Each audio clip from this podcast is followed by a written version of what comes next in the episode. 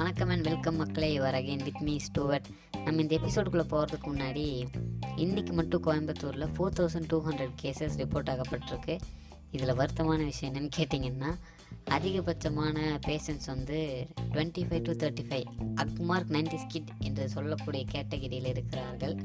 நம்ம ஆல்ரெடி ஃபஸ்ட்லேருந்தே சொல்லிகிட்ருக்குறோம் நைன்டிஸ் நைன்டி ஸ்கிட்ஸுக்கு டும் டுமே கிடையாது. டேரக்டாக தண்டனக்கா தான் ஆல்ரெடி ஒரு ஜென்ரேஷன் அழிஞ்சிட்ருக்கு அப்படின்னு சொல்லிட்டு இருக்கும்போது இந்த கொரோனாவும் நானும் வழிமுறைகிறேன். உங்களுக்கு நானும் ஹெல்ப் பண்ணுறேன் அந்த ஜென்ரேஷன் அழிக்கிறதுக்குன்ட்டு அவங்களும் சேர்ந்து கொரோனாவும் சேர்ந்து அட்டாக் பண்ணிகிட்ருக்கு அப்படி நீங்கள் இந்த நைன்டிஸ் கிட் ஜென்ரேஷனை காப்பாற்றணும் செகண்ட் வேவ்லேருந்து நம்ம காப்பாற்றணும்னு நினச்சோம்னா நீங்கள் பண்ணக்கூடியது பெரிய விஷயம் இல்லை. வீட்டிலையே இருங்க. அவசியம் மட்டும் அவசரம் என்றால் மட்டுமே வெளியேறவும். வெளியே போகும்போது N ninety five mask use பண்ணுங்கள் அப்படி N ninety five mask availability இல்லாட்டி டூ ஆர் த்ரீ கிளினிக்கல் மாஸ்க்கை போட்டு வெளியே போங்க. அடிக்கடி சானிடைஸ் பண்ணிக்கோங்க. அப்புறம் வேக்சின் எங்கேயா கிடச்சிச்சின்னா போய் அதையும் போட்டுக்கோங்க பெட்டர்மெண்ட் சரி இன்றைக்கி நம்ம கண்டென்ட் என்னன்னு பார்த்தீங்கன்னா connectivity we have been highly digitalised இந்தியாவை வந்து டிஜிட்டல் இந்தியாவாக மாறிக்கொண்டிருக்கிற இந்த டைமில் கோவிடும் அதுக்கு ஹெல்ப் பண்ணியிருக்கு. ஆறு வயசுலேருந்து அறுபது வயசு வரைக்கும் இப்போ எல்லாருக்கும் டிரான்சாக்ஷன் எப்படி பண்ணணும் ஒரு ப்ராடக்ட் ஆன்லைனில் எப்படி வாங்கணும்னு தெரியுது இல்லையா? அவ்வளோ டெவலப் ஆகிட்டு இருக்கோம் நம்மளும். இந்த டெவலப்மெண்ட்டில் என்னென்ன நம்ம மறந்தோம்? எது எது நம்மளை சோம்பேறியாக்கியிருக்கு? எது எது சில விஷயங்களை நம்ம மிஸ் பண்ணுறோம்ல இந்த டூ இயர்ஸாக அதை பற்றி தான் நம்ம பேச போகிறோம் ஃபஸ்ட்டு வந்து வெளியே போய் ப்ராடக்ட்ஸ் வாங்குறது. இந்த ஷாப்பிங்குங்கிற ஒரு ஐட்டத்தில் வந்து நம்ம இப்போ எல்லாருமே ஆன்லைனை பேஸ் பண்ணி தான் இருக்கோம். ஒரு விஷயம் வாங்குறதுனாலும் பார்க்கறதுனாலும் அதை பற்றின டீட்டெயில்ஸ் எல்லாமே ஆன்லைனில் தான் இருக்குது எதுவுமே நேரில் போய் நம்ம வாங்குறது இல்லை இல்லையா ஃபஸ்ட்லாம் எப்படின்னா ஒரு ஃபங்க்ஷன் வந்துச்சுன்னா அதுக்கு எல்லா விதமான பொருட்களும் ஒவ்வொரு கடையில் ஏறி ஏறி இறங்கி வாங்குவோம். இல்லையா? ஏறி இறங்கி ஏறி இறங்கி அப்பா அம்மாவை இழுத்துட்டு ஃப்ரெண்ட்ஸு ஃப்ரெண்ட்ஸும் கூட இல்லை அப்பா அம்மா தான். ஃபங்க்ஷன்ஸ்லாம் வந்துச்சுன்னா அப்பா அம்மாவை கூப்பிட்டு டவுனுக்கு போயிட வேண்டியது. கோயம்புத்தூரில் இருக்கிறவங்களுக்கு எல்லாரும் தெரியும் அந்த டவுனால் ஹண்ட்ரட் ஃபீட் ரோடு வந்து எவ்வளோ பிஸியாக இருக்கும் டெய்லியும் அப்படின்ட்டு. போர்த்தி ஸ்கூலில் சும்மா ஏசி காற்று வாங்குறதுக்குலாம் நம்ம ஆளுங்க நிறைய பேர் அதுக்குள்ளே போவாங்க. இப்போ அதெல்லாம் இல்லாமல் வெறிச்சோடி இருக்கிறத பார்க்கும்போது மனசு லைட்டாக வலிக்குது. போய் காலையில் எந்திரிச்ச உடனே ஃபஸ்ட்டு வேலையை குளிச்சு முடிச்சுட்டு நேராக விட்டுருவோம் கடைக்கு. ஃபஸ்ட்டு துணி கடைக்கு தான். ஃபஸ்ட்டு துணி எடுத்து முடிச்சிடலாம்டா தம்பின்ட்டு உள்ளே போனால் டைம் போகிறதே தெரியாது. மூணு மணி நேரம் நாலு மணி நேரம் போயிடும். நம்ம போய் பார்த்து வச்ச சட்டையை எடுக்காமல் அம்மா சொல்லுவாங்க இது நல்லா இருக்காதுங்க இவன் பாரு ரவுடி பொறுக்கி பயமாக சட்டை எடுத்துட்டு இருக்கான். அதை எடுங்க நான் அந்த ஃபார்மல் சட்டை ஒன்று எடுங்க அந்த ஃபார்மல் பேண்ட் மூலமாக இது பெருசாக இருக்குமா? நீ அப்படி தாண்டா போடணும்னு அதை ஒரு பேண்ட்டு ஒரு சட்டையை எடுத்துகிட்டு வந்துடுவாங்க அதெல்லாம் விட முக்கியமான ஒரு அசிங்கப்படக்கூடிய விஷயம் என்னென்னா இன்னர்ஸ் வாங்க போவோம். பசங்களுக்கெலாம் அந்த ஒரு வழியை தெரியும். இன்னர்ஸ் வாங்க போகும்போது அம்மா நம்மளை இன்னும் சின்ன பையன் நினச்சிட்டு அங்கேயே சைஸ் வச்சு பார்ப்பாங்க. அது அப்படியே ஷிட் சேம் சேம் பப்பி சேம்னு ஆயிரும். இந்த மாதிரி நிறையா விஷயங்கள் அனுபவிச்சிருக்கேன். நான் ஒரு பையனை பார்த்தேன் அன்றைக்கி அவனை பார்த்து எனக்கு ஃபீல் ஆயிடுச்சு. அதுக்கப்புறம் தான் நான் யோசிச்சேன் நம்ம அம்மாவை கூப்பிட்டு வந்தாலும் இப்படி தான் ஆகும். ஸோ தட் நம்ம அம்மாவை கூப்பிடணும் நம்மளே சைஸ் கேட்டு ஒரு அண்ணாக்கிட்ட வாங்கிட்டு போயிடலாம்னு சொல்லிட்டு நான் போய் கேட்டு வாங்கிட்டு போயிட்டேன். அந்த பையன் பாவம் சேமாயிட்டான். அதுக்கு அடுத்தது அன்னைக்கு என்ன நடக்கும்னு கேட்டிங்கன்னா நாலு மணி நேரம் ஷாப்பிங் முடிச்சோன்னா கடையில் தான் சாப்பிடணும். ஒரு இதெல்லாம் எழுதப்படாத சட்டங்கள். ஷாப்பிங் போனால் கடையில் சாப்பிட்டு தான் வரணும். நைட்டு சாயந்தரமாக போனோம்னா நைட்டு வந்து வாங்கிட்டு வந்து வீட்டில் சாப்பிட்டாகணும். அப்படிங்கிறதெல்லாம் ஒரு எழுதப்படாத சட்டங்கள். இல்லையா?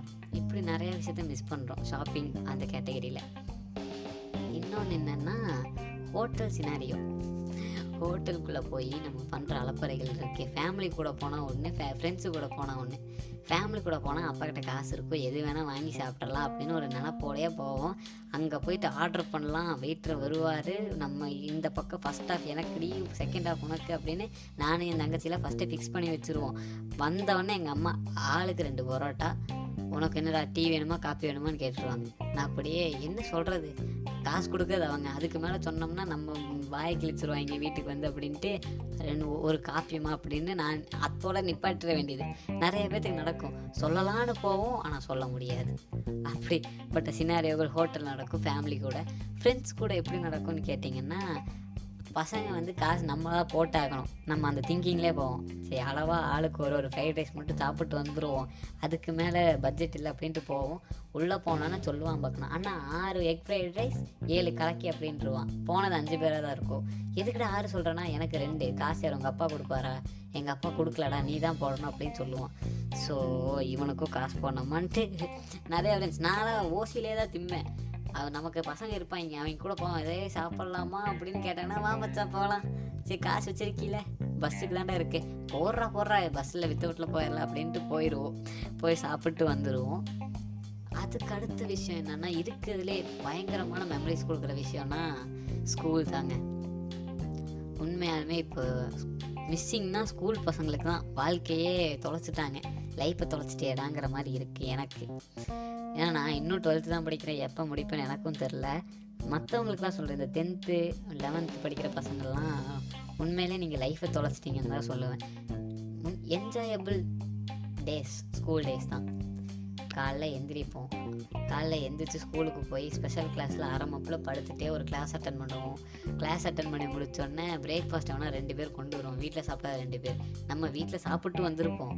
நான் சாப்பிட்டு வந்ததுக்கப்புறமா காலைல அவன் டிஃபன் பாக்ஸ் பார்த்தா வாய் வரும் அவனுக்கு ஒரு வாய் தான் வைப்போம். மீதியெல்லாம் நம்ம சாப்பிட்ருவோம் ஸ்பெஷல் கிளாஸில் ஸ்பெஷல் கிளாஸ் முடிஞ்சோடனே இன்டர்வல் அது இன்டர்வல் வரைக்கும் கிளாஸ் எப்படி போகணும்னு தெரியாது.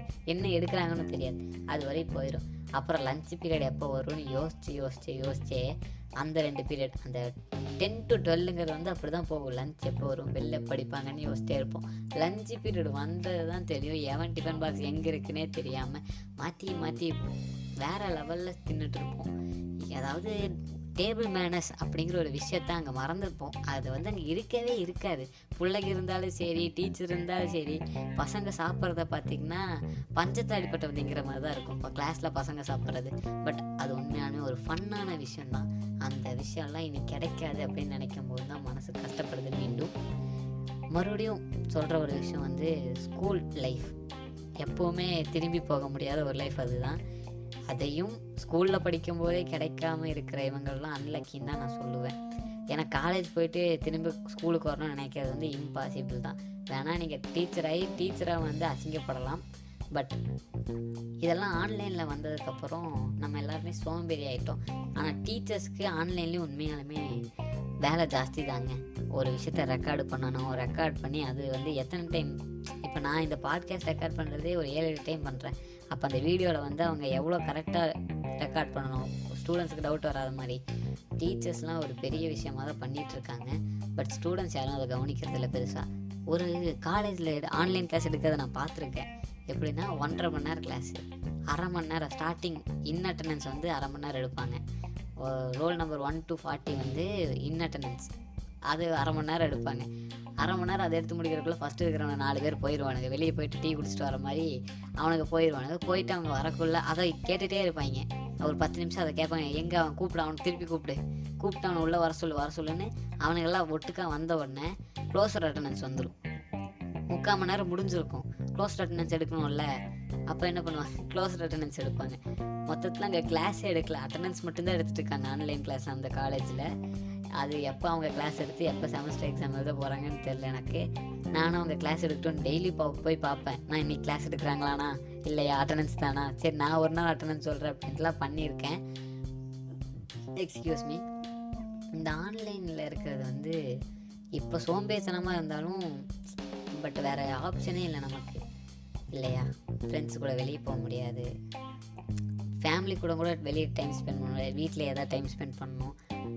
அப்படின்னு நிறைய ரெஸ்ட்ரிக்ஷன்ஸ் இந்த கோவிட் டைம்ஸ் ஸோ தட் வீட்டிலேயே இருந்து இருந்து போர் அடித்த அனைத்து நண்பர்களுக்கும் எனது பாட்காஸ்ட் மூலமாக ஒன்று சொல்லி சொல்கிறேன் வீட்டில் சும்மா இருந்து இருந்து ஒரு ஆப்ஜெக்டாக கூட நம்மளை மதிக்காத மாதிரி ஆயிடாதீங்க ஏதாவது அப்பப்போ எழுந்திரிச்சு யோகா எக்ஸசைஸ் அது இதுன்னு பண்ணி கொஞ்சம் வெளியே வெளியே வந்து தலை காட்டுங்க. வெயிலில் கொஞ்ச நேரம் நில்லுங்க. மொட்டை மாடிக்கு வெளியேனா வெளியே வந்துடாதீங்க வீட்டு மொட்டை மாடிக்கு. அப்படி இல்லாட்டி இந்த முற்றம் அப்படின்லாம் சொல்லுவாங்களே கார் பார்க்கிங் வரையுமாச்சும் வாங்க மற்றவங்கலாம் இதை நான் சொல்லிவிட்டு இந்த பாட்காஸ்ட்டை மூடிட்டு கிளம்புறேன்.